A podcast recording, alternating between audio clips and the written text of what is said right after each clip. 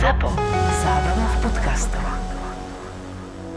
Všetky podcasty ZAPO sú nevhodné do 18 rokov. A vo všetkých čakaj okrem klasickej reklamy aj platené partnerstvo alebo umiestnenie produktov, pretože reklama je náš jediný príjem.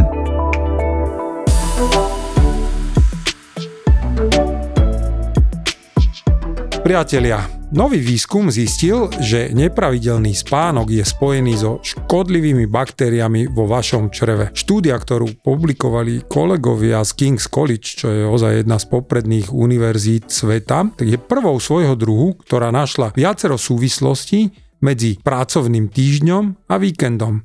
A samozrejme medzi posunom našich vnútorných telesných hodín, keď sa medzi týmito pracovnými dňami mení náš spánok, a samozrejme aj ako to vyzerá vo voľné dni. Čiže shrniem, predchádzajúce výskumy totiž ukázali, že práca na smeny doslova narúša naše telesné hodiny a môže zvýšiť aj riziko príberania zároveň srdcových problémov, zároveň cukrovky, čiže má násvedomí množstvo, množstvo chorôb.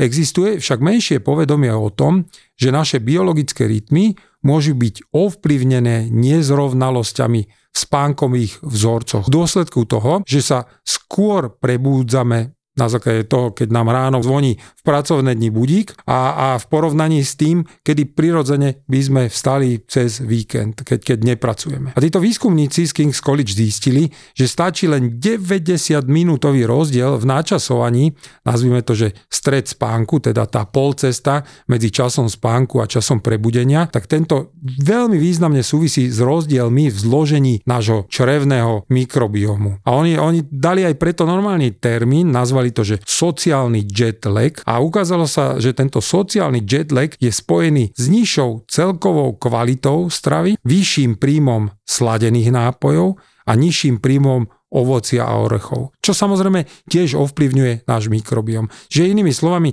keď mal niekto posunutý ten čas, v podstate ten polčas, tak naozaj menej kvalitne jedol, viacej pil sladené nápoje, jedol menej ovocia a orechov a samozrejme tým pádom mal horší, to znamená, že zápalový mikrobiom. A v podstate sa ukázalo, že 3 zo 6 druhov tých našich črevných obyvateľov, ktorí sú, nazvajme to v takej skupine sociálnej jetlagovej skupine a sú tam rozšírené, tak naozaj sú doslova do písmena dokázateľne nepriaznivo spojené so zdravím. Čiže tieto mikroby naozaj sú spojené a nielen so zlou kvalitou stravy, ale sú ukazovateľmi toho, či budeme obézni, ako budeme mať naše kardiometabolické, čiže doslova, že srdcové zdravie. A samozrejme aj, aj v krvi ukázala sa súvislosť, pretože naozaj u tých ľudí, ktorí tieto posuny mali, tak mali vyššiu úroveň zápalu aj v krvi, čiže nielen v čreve. Takže vedci preto jednoznačne odporúčajú, že pravidelne by sme si mali ten svoj spánkový režim udržiavať. To znamená, kedy idem spať, a kedy vstávam, ale každý jeden deň, čiže inak by to nemalo byť v pracovný deň a inak by to nemalo byť cez víkend. Lebo v podstate naozaj tento nazveme to, že jednoduchý životný štýl si vieme nastaviť my sami a v podstate vieme to urobiť bez problémov a naozaj robme to s vedomím, že nám to vie veľmi významne ovplyvniť naše celkové zdravie a to aj vplyvom zmeny našich črevných obyvateľov, čiže nášho črevného mikrobiomu. Vítajte v podcaste Búrači gastromítov. Podcastom vás bude sprevádzať moja kolegynka Zuzka Čižmáriková a moje meno je Láco Kužela, som gastroenterolog. Obaja veríme, podobne ako už veril Hippokrates, že všetko zdravie začína v črevách. V našich podcastoch sa dozviete, čo všetko sa skrýva pod pojmami črevné zdravie, zdravé trávenie, zdravá mysel a najmä pevne veríme, že vám ukážeme, ako toto všetko spolu súvisí. Každý jeden váš komentár, pripomienka, návrh je vítaný. Poprosíme, posielajte nám ich na e-mail podcast.kuzela.sk Prajeme príjemné počúvanie novej epizódy Búračov gastromítov. No a nezabudnime si popri tom a aj po vypočutí podcastu neustále udržiavať zdravé, zdravé trávenie. trávenie.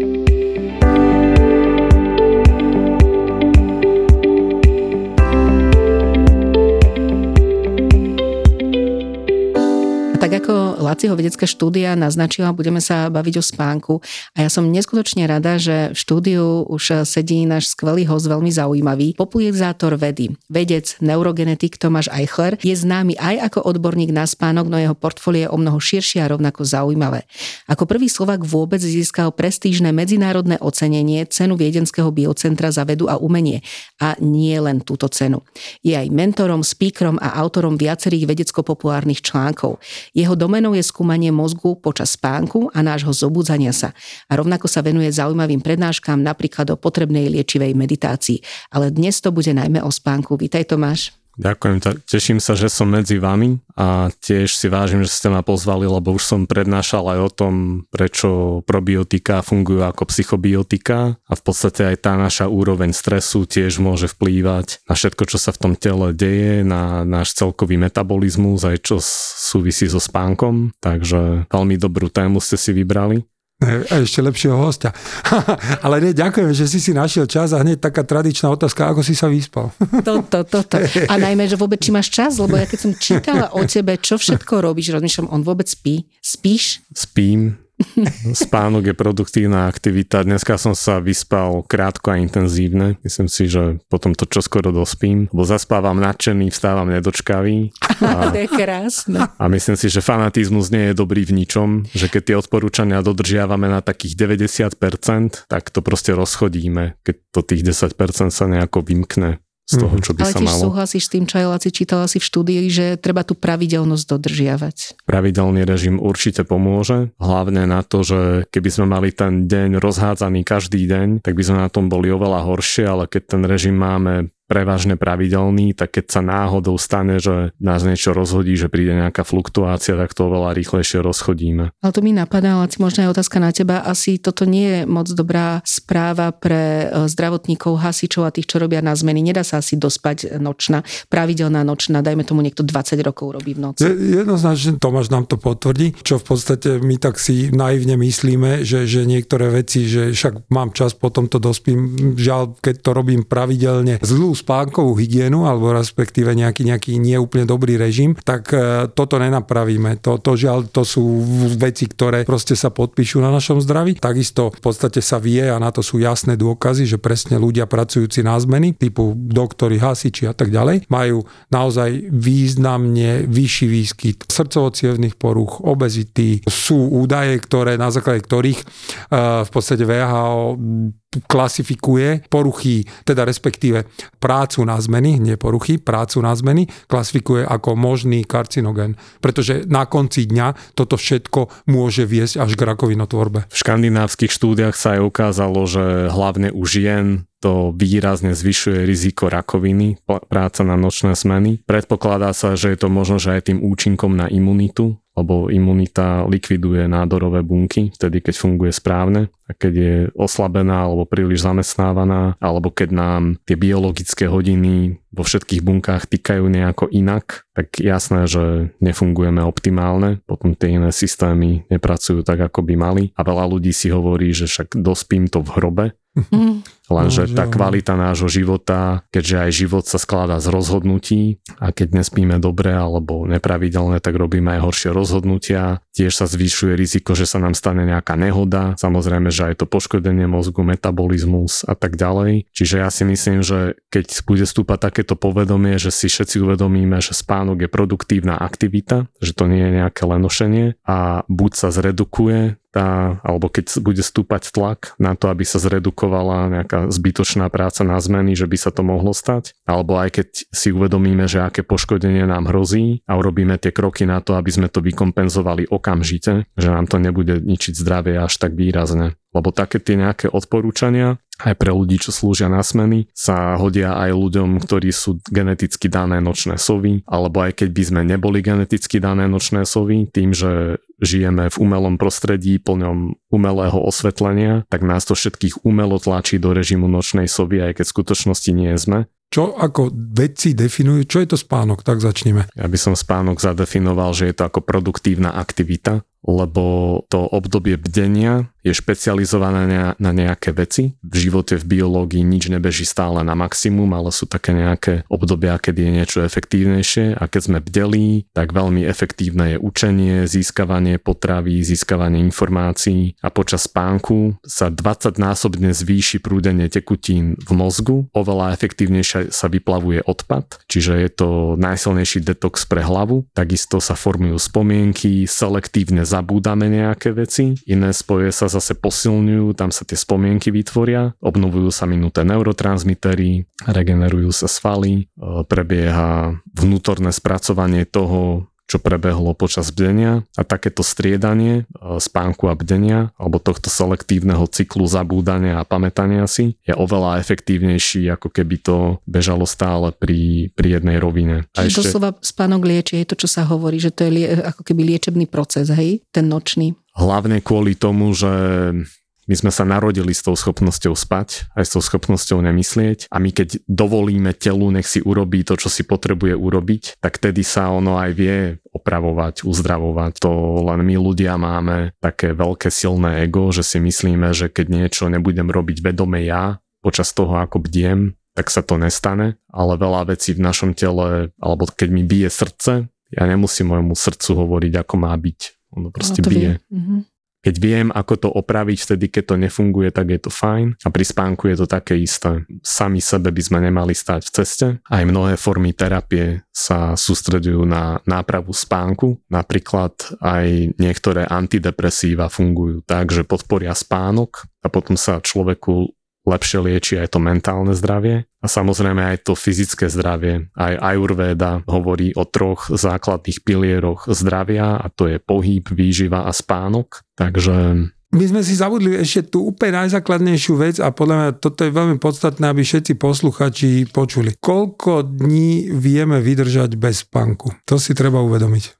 Taký dobrovoľný no. rekordér zvládol 11 dní hm. bez spánku. No nedobrovoľní rekordéri asi 2 až 3 týždne. Tí, čo majú fatálnu familiálnu insomniu, oni zomierajú v totálnej agónii, lebo im tak proste to je taká prionová choroba, ktorá vyradí rôzne centrá, aj tie pre spánok, ale to je naozaj že extrém a väčšina ľudí by mala buď nejakú smrteľnú nehodu, alebo by sa stalo niečo iné, možno aj oveľa skôr, lebo už po jednej prebdenej noci máme o polovicu menší mentálny výkon. Je to doslova ako keby ste boli po opici už po jednej prebdenej noci. Takže pokúšať sa čo najdlhšie vydržať bez spánku je hlúpa frajerina a mnohí na to doplatili. Ale toto bolo veľmi dôležité, lebo naozaj toto si neuvedomujeme.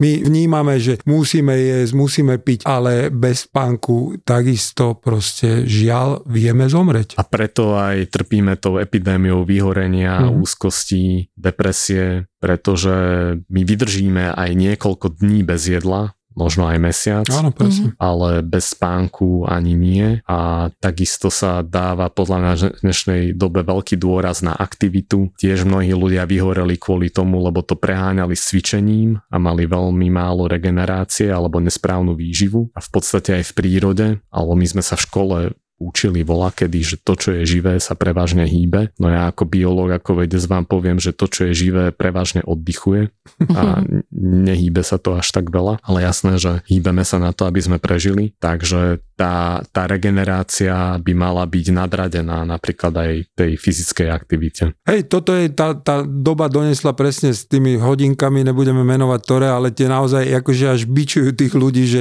a pozor, teraz dostaneš výzvu, tento mesiac si urobil, ja neviem, 200 tisíc krokov, tak budúci urob 300 tisíc.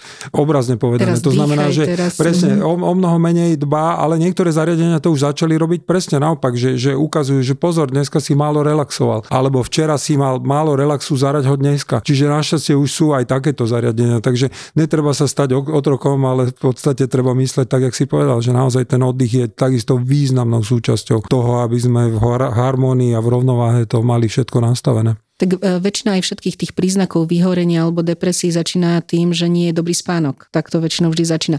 Je vôbec dobrá odpoveď na to, že koľko hodín spánku človek by mal spať? Zdravý je, človek? To povedz nám. Tu by som rád zdôraznil to, že tá potreba dĺžky spánku sa u každého človeka môže meniť počas života a netreba sa fixovať na jedno konkrétne číslo, Hovorí sa, že v priemere by sme mali spať 8 hodín denne, že to je naozaj priemer, pretože malé deti potrebujú spať viac, potrebujeme spať inak, keď sme chorí, inak, keď sme zdraví, žena, keď je tehotná, potrebuje spať inak, ako keď nie je tehotná a je to pritom stále ten istý človek, alebo sa ukázalo, že olimpionici a profesionálni športovci by mali vyslovene spať aj 10 hodín denne. Aby prebehla tá regenerácia. A vtedy majú naozaj že oveľa lepšie zdravie. Čiže vy si vyrátajte ten čas tak, že by ste ste mali spať toľko, aby ste sa cítili odpočinutí, aby ste neboli prehnane zábodliví, nekoordinovaní, podráždení. Ak si všimnete buď vy sami na sebe alebo vaše okolie, že ste nejaký divný alebo nejak horšie komunikujete, ste podráždení, tak to môže byť signál, že nespíte dostatočne kvalitne alebo dostatočne dlho a potom podľa toho si môžete nastaviť tú dĺžku spánku a aj to, že dnešná doba je veľmi náročná, veľmi ťažko si vieme vybudovať nejaký ideálny pravidelný režim, tak sa mi osvedčilo v dnešnej dobe, že snažiť sa aspoň o to, aby ten deň začínal každý deň v rovnakom čase a potom idem spať vtedy, keď som unavený alebo keď si to môžem dovoliť. Že keď napríklad, a to neznamená, že musíte vstávať o 5 ráno, proste vyberte si ten čas, ktorý vám vyhovuje, ale snažte sa ho dodržiavať každý deň. Potom je aj stupne hladina kortizolu tesne predtým a je zdravé mať ju vysokú len raz za deň, nie niekoľkokrát, to môže byť veľmi stresujúce, lebo sa môže stať, že keď som bol nejak veľmi unavený alebo som musel potiahnuť nejakú noc, tak keď stávam každý deň v rovnakom čase, tak nejaký iný deň to dospím skôr. Čiže keď by som bol veľmi unavený alebo chorý a tlačil by som sa do toho, že musím spať presne 8 hodín, to ma nevylieči. Ale ak mám nejaký problém, kvôli ktorému spím abnormálne dlho, že napríklad 14 hodín alebo abnormálne krátko, tak lekár to vie posúdiť ako nejaký diagnostický marker, vie zistiť, ktorá choroba je za tým a keď vyrieším tú príčinu, potom sa mi upraví tá dĺžka spánku. Ale nútiť sa spať 8 hodín denne ma neuzdraví. Už sme zvyknutí, že u lekára na preventívnej prehľadke sa nás pýtajú e, veci typu, či sa hýbeme, ako jeme, ale ja som naozaj ešte nikdy v živote nedostala u žiadneho lekára otázku, ako spím. Lebo by si nebola u mňa. A to viem. Len ne, nemala by to byť naozaj, Laci, že aj z tvojho pohľadu základná Jasne. otázka pri základnej diagnostike, však to je veľmi kľúčové. áno, pretože medzi naše základné piliere zdravia a fungovania okrem stravy pohybu patrí jednoznačne spánok, na ktorý my ako lekári sme sa žiaľ zabudli rokmi pýtať, naši predkovia sa na to pýtali. To bolo základ ešte a, dávno. A nielen, nielen to, a to je moja otázka tiež, že aj prerušovanie treba vyzvedieť od toho pacienta, to znamená, že či je ten spánok plynulý alebo prerušovaný, lebo aj to je dosť podstatné pre kvalitu toho spánku, nie? To znamená v tých fázach, keď on sa aj naozaj zobudí, kedy je to bdenie, ale my sa fyzicky vlastne nebudíme, ale keď on sa zobudí a ešte nebodaj je aj dlhší čas hore, tak to tiež asi je ukazovateľ zlého spánku, zlej kvality spánku, ktorý by sa mal riešiť. Môže sa to stať aj pri hormonálnej nerovnováhe, akože väčšina lekárov, u ktorých som bol ja na vyšetrení, sa ma toto nepýtali, ale napríklad sa ma to pýtal jeden endokrinológ, presne na detaily toho, ako dlho to trvá, lebo sa vie, že keď sa niekto napríklad v noci zobudí, a nevie zaspať, že to môže súvisieť aj s nejakými hormónmi hypofízy a podobne alebo som bol zvyknutý, že sa ma takéto niečo opýtal možno psychiatr alebo psychológ, ale väčšina všeobecných lekárov sa ma to nepýtala. A tiež ma kontaktujú mnohí lekári alebo aj pacienti, že keď niekto príde za lekárom, väčšinou sa zameriavajú na, na chrápanie, spánkové apnoe alebo že niekto nevie zaspať, ale také nejaké širšie spektrum toho a čo robiť, tak ja to vnímam tak, že mali by sme ísť najprv za lekárom, ale ak ľudia majú skúsenosť, že väčšina lekárov vlastne nevie, že čo robiť, alebo neviem, že, alebo ja tým, že už veľmi dlho nežijem na Slovensku, že žijem v Rakúsku, tak neviem, ako je to tu, že alebo môj detko bol lekár, tak tiež mi hovoril, že dobrý lekár, keď niečo nevie, tak odporúči hneď iného lekára, aby neuškodil tomu pacientovi tak neviem, ako sa to robí tu, len ja si myslím, že z tohto princípu by sme mali mať tendenciu veriť lekárovi. Ak, ak nejaký lekár niečo nevie, tak to úprimne povie a pošle toho pacienta za nejakým iným. A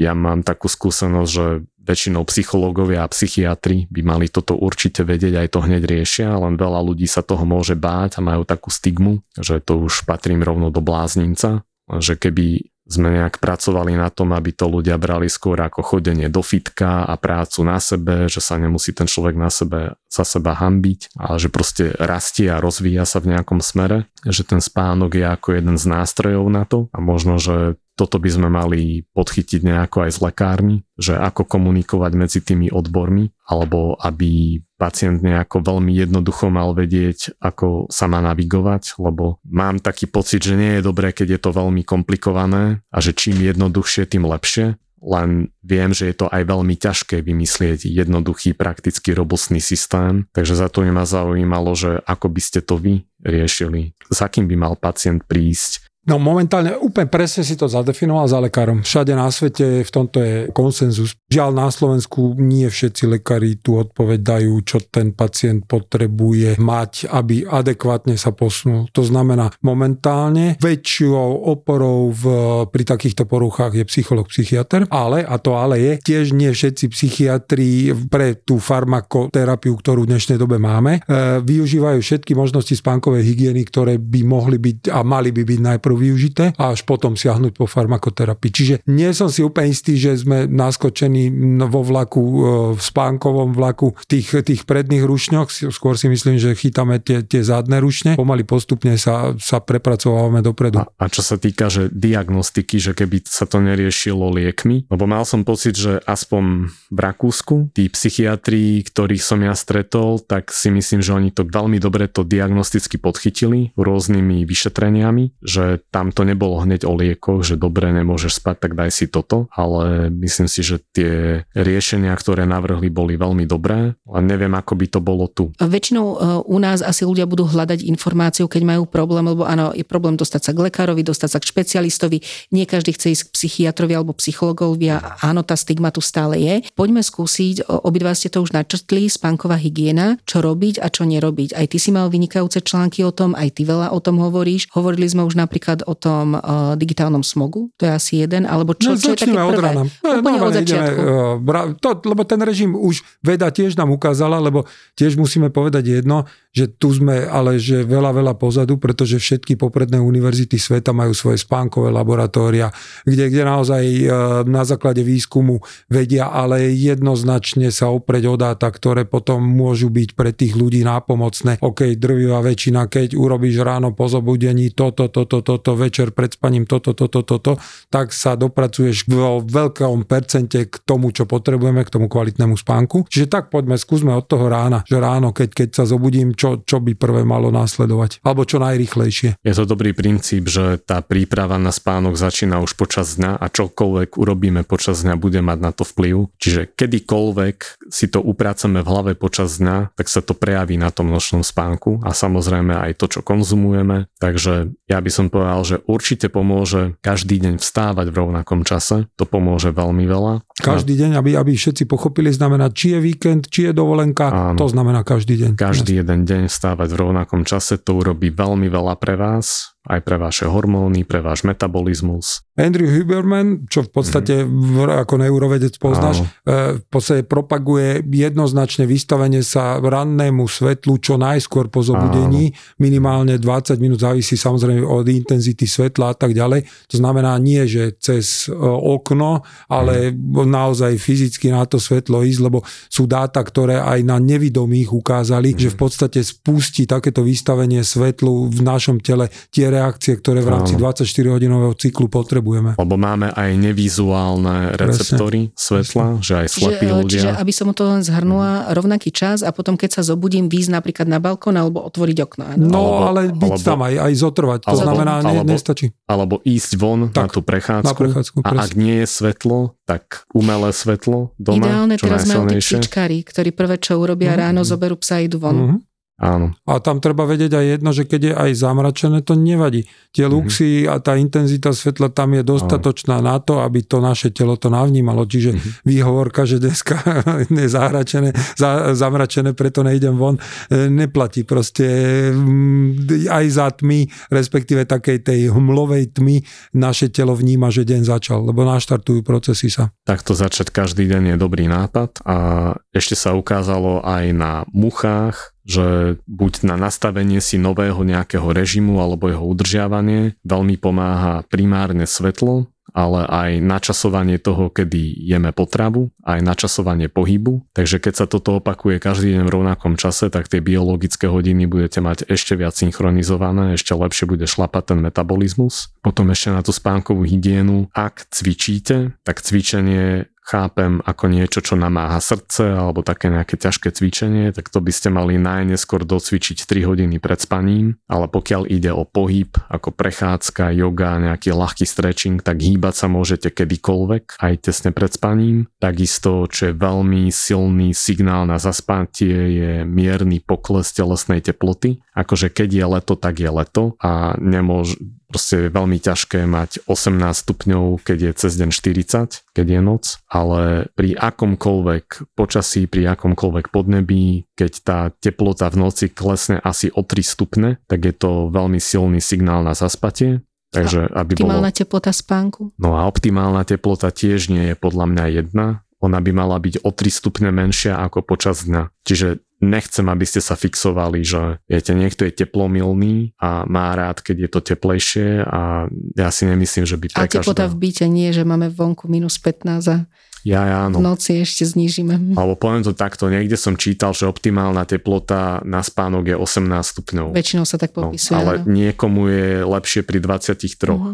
niekomu je lepšie pri 20. Čiže tým som chcel len povedať, že aby to, bolo, aby to bola teplota, pri ktorej sa cíti dobre, ale mala by byť ideálne o 3 stupne nižšie ako nižšia, v iných častiach bytu. Hej. Alebo aj keď je nejaká zima, že je proste cez deň oveľa menej stupňov, tak napríklad keď si dám teplú sprchu, tak krátko na to sa mi ochladí telo. A ten náhly pokles telesnej teploty je signál na zaspatie. Potom tá miestnosť by mala byť vyvetraná, zatemnená, malo by to byť emocionálne, bezpečné prostredie. Tiež je dobré neísť spať pohádaný, alebo ťažké rozhovory si nechať na, nejakú, na nejaký iný čas dňa. Takisto meditácia zlepšuje spánok a je to úplne jedno, kedy počas dňa meditujete. To neznamená, že musím spať 5 minút pred spaním, inak nezaspím. Proste kedykoľvek počas dňa s tým pracujem, tak mi to vie zlepšiť spánok. Asi ste už počuli veľa o modrom svetle, bielom svetle, že pre mozog je to signál, že je ráno, bolo by lepšie nevnímať ho večer, takže vypnúť alebo zablokovať všetky, dro- všetky zdroje modrého svetla na večer. Napríklad svetlo sviečky neobsahuje modré spektrum, sú žiarovky, ktoré svietia tak viac na žlto alebo na oranžovo. Vieme si na obrazovkách nastaviť filtre, nosiť okuliare, ktoré blokujú modré svetlo. Tiež uh, je dobré tú postel používať iba na spánok a na sex, na nič iné. V posteli by ste nemali jesť, nemali by ste v posteli pracovať, neberte si ani elektroniku do postele, a tým chcem povedať aj to, že tam nie je problém iba to modré svetlo z obrazoviek, ale ten mozog vie, že ten telefón je aj na iné veci. A napríklad, keď čítam knihu, tak ja viem, že tá kniha je iba na čítanie a ja si určujem rýchlosť čítania. Ale ak je to nejaké video, tam si neurčujem rýchlosť toho a ide aj o ten mentálny stimulujúci obsah. Ale tým, že proste na, na noc nie sú dobré napríklad horory, podobné mentálne stimulujúce formy obsahu, ale tým, že čítanie ma môže upokojovať, lebo aj mám dobrý pocit, že robím niečo užitočné, ale aj ja si určujem rýchlosť toho čítania a keď vidím, že mi klipkajú už oči a neviem dočítať vetu, tak už je to určite signál, že mozog už spí. Takže je dôležité poznať samého seba, každý z nás je iný, je dobré na sebe vidieť, čo mi funguje a čo mi nefunguje. Tých, tých odporúčaní je viacero, nie je len jeden jediný spôsob,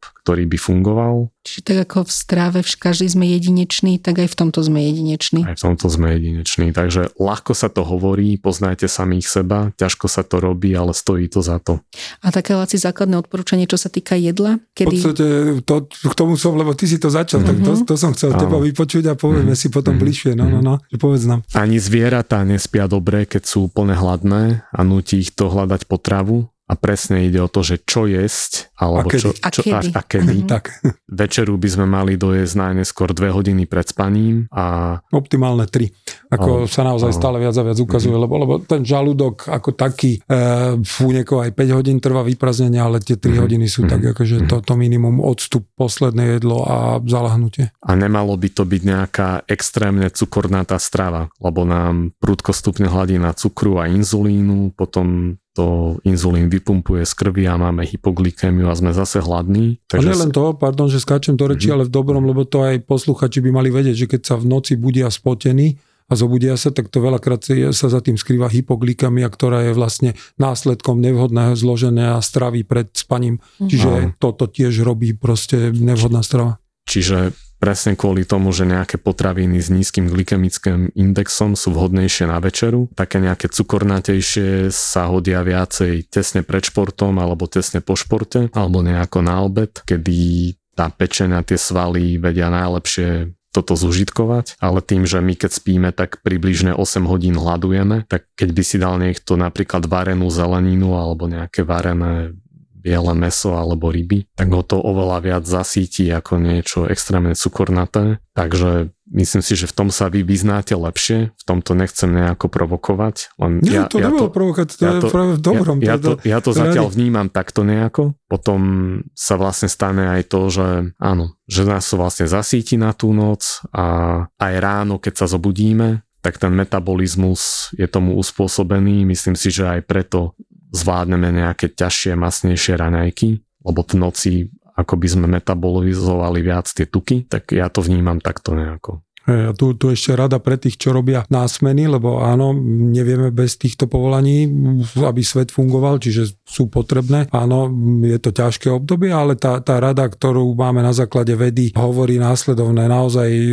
minulý rok prišla štúdia, ktorá trochu vniesla svetla do tohto tunela, keď sme, keď sme si teda povedali, že áno, je to uznaná v podstate entita ako karcinogen, možný karcinogen, čiže nespavosť, alebo navodená nespavosť následkom po povolania alebo teda proste práce na zmeny. A, a tá, tá štúdia ukázala vplyv, ako vie prerušované hľadovanie, respektíve časovo obmedzené jedenie dopomôcť ľuďom s takýmito zamestnaniami. Inými slovami, bolo to robené na hasičov, týchto hasičov podelili do skupín a tá skupina, ktorá, ktorú naučili jesť v okne 10 hodín jedli, posledné jedlo bolo samozrejme večer ešte ďaleko, ďaleko pred polnocou, čiže v závislosti kto si kedy vybral, a bolo to niekedy okolo medzi 6 a 8 končili večerou, čiže 20.00 hovorím. A potom celú noc, napriek tomu, že boli hore, nejedli, mohli len piť tekutiny, či už vodu alebo čaj, nesladený. A v podstate a ráno zase začali v rovnakom čase jesť, čiže dajme tomu mali okno raňajky o 8, večera o 16 plus minus, tak u tých,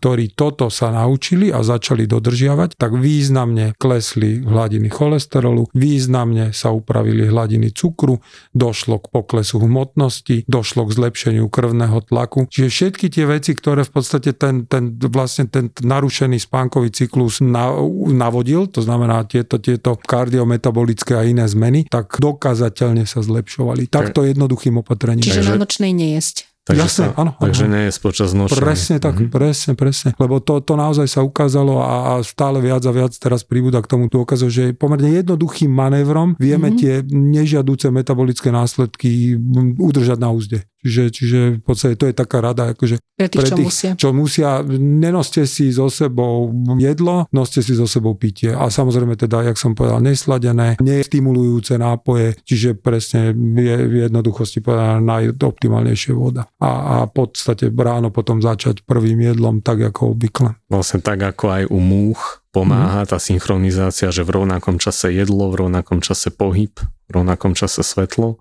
Máme to veľmi podobné. A ešte otázka, ako je to s počítaním oviec.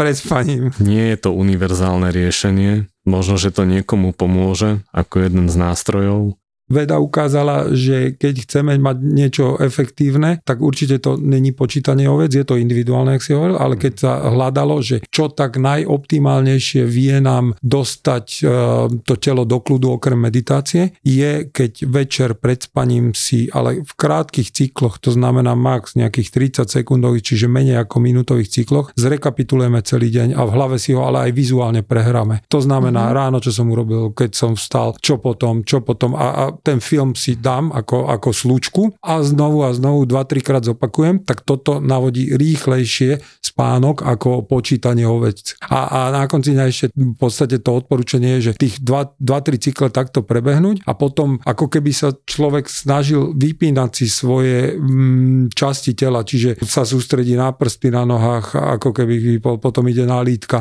a takto si akože mentálne vypne celý ten svoj v podstate organizmus a, a tedy podstate Čiže je ako, to také najrychlejšie. Že no. ako takýto autogénny mm-hmm, tréning. Presne. A možno, že sa aj, alebo sa aj ukazujú možno praktické dôsledky tých rituálov, že ľudia praktizujú nejakú vďačnosť, alebo ano. nejakí ľudia sa modlia. Modlitba, a modlitba je tiež forma meditácie. Ak by ste mali k záveru takú naozaj, že na, tvoju najobľúbenejšiu radu na dobrý spánok a tiež Laci tvoju najobľúbenejšiu radu na dobrý spánok pomerne jednoduchú a zabudli sme na to, alebo naozaj sa ukazuje, že nielen to, čo sme povedali, že to vystavenie čo najskôr sa tomu svetlu, lebo chápem, nie každý to dokáže pre svoj v podstate denný, denné, hlavne to ranné fungovanie, kedy v rodinách je stres a tak ďalej a tak ďalej, že nemôžem sa posadiť na 20 minút na záhradu a teraz zvyšok rodiny čakajte, kým navnímam svetlo, tak e, počas dňa sa snažiť čo najviac byť na dennom svetle, lebo, lebo to takisto neuveriteľne pomáha tým všetkým všetkým našim 24-hodinovým cyklom, lebo to sme si odvykli. My sme zavretí non-stop niekde v nejakých priestoroch pri umelom osvetlení a proste snažiť sa tým pádom, keď mám nejaký čas ísť von pred tú budovu, keď mám nejaký čas neísť autom, ale prejsť pešo, stále proste to telo cez ten deň tomu bielemu svetlu, ale tomu takému ozaj od slnka, aj hovorím aj kľudne, keď je zamračené, nevadí to, tak tomu telu dodávať čo najviac toho prirodzeného svetla. Aby som to tak nejak možno zovšeobecnil, že nepotláčajte sa, počúvajte signály toho tela a nepotláčajte ich, pretože to telo je veľmi múdre, ono vám hovorí, čo vlastne chce. Takže by som to vystihol ako taký opak potláčania a myslím si, že vtedy budete aj lepšie spať, aj lepšie žiť a alebo tie veci vás neskôr preplieskajú, keď ich budete potláčať a myslím si, že veľa ľudí ani nejde von, lebo si povie, že namiesto toho treba robiť niečo iné. Takže ja by som navrhol robiť opak potláčania a to má určite obrovský dopad aj na spánok, aj na psychické zdravie, aj na fyzické zdravie. Takže počúvajte samých seba alebo nepotláčajte sa.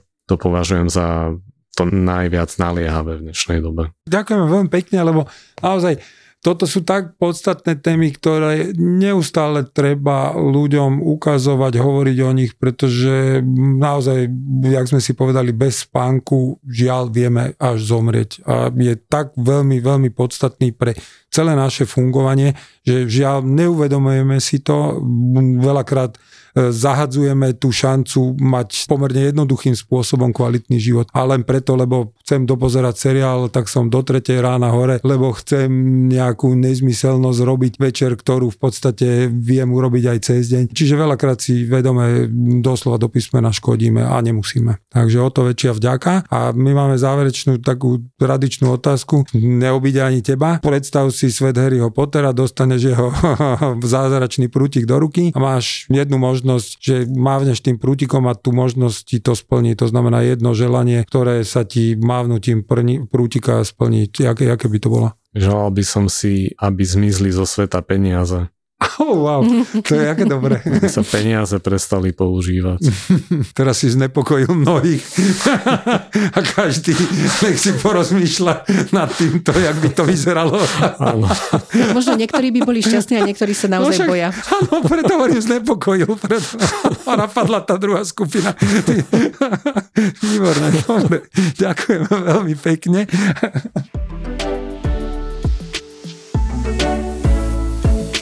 Vždy ešte záver patrí naozaj našej obľúbenej rubrike ďalšej a to je e, myšlienka na týždeň. Takže Láci, povedz myšlienku na týždeň. Priatelia, takže treba si uvedomiť jedno, že pozitívna zmena zdravia neprichádza následkom detoxikačných kúr alebo eliminačných diet alebo rôznych, nazvime to očistných kúr. Tá pozitívna zmena naozaj prichádza následkom čoho? No následkom zdravých návykov. Čiže naozaj zdravé návyky, ako je správne stravovanie, cvičenie, relaxácia, menej stresu a dostatočný spánok, čo dúfam teda dneska sa nám podarilo vás presvedčiť, že je to veľmi, veľmi potrebná vec a, a naozaj mali by sme na ňu myslieť, tak v podstate tieto veci sa naozaj síce pre niekoho môžu zdať malé, príliš jednoduché, ale verte mi, sú neuveriteľne účinné. Pri návykoch je, je naozaj veľmi dôležité na úvod neprestať s ich opakovaním. To znamená dať si ten nábeh, dokonca v dnešnej dobe aj, aj niektorí e, kolegovia hľadali, že koľko je tá, nazvime to, učiaca krivka, kedy už z toho opakovania sa stane rutina. Je to individuálne, je to niekde na úrovni 5 až 12 týždňov, ale v podstate naozaj neprestaňme s tým opakovaním a následne toho, že neprestaneme s týmto opakovaním, tak sa postupne tie zdravé návyky naozaj stanú doslova že automatickými. A potom si budeme žiť pri tom svoj najlepší možný život a zatiaľ tomu pôjdu tie návyky v podstate na automatickej báze a budú v pozitívnom slova zmysle poháňať naše zdravie vpred. Lebo naozaj všetci, každý jeden z nás máme schopnosť učiť sa, preorientovať sa a hlavne každý jeden z nás má možnosť vybrať si. Takže akú cestu si zvolíme je len a len na každom z nás. Mám teda tento predpojatý strach, že hoci čo dám najavo, emóciu alebo vytýčim si nebude nejakú hranicu, čo sa mi páči a čo sa mi nepáči, tak sa bojím, že ten partner buď sa nahnevá, alebo odíde, alebo stratí záujem. A potom uh, mám z toho také všelijaké stavy v hlave, čo s nimi teraz bojujem aktuálne. Vyhorenia, úzkosti a také tie všelijaké stavy v hlave. Každý máme diagnózy nejaké. Áno. A treba o nich rozprávať. Čo mňa doviedlo k psychologovi? Ja by som to povedala. Objav ďalší originál od ZAPO. Skupinová terapia.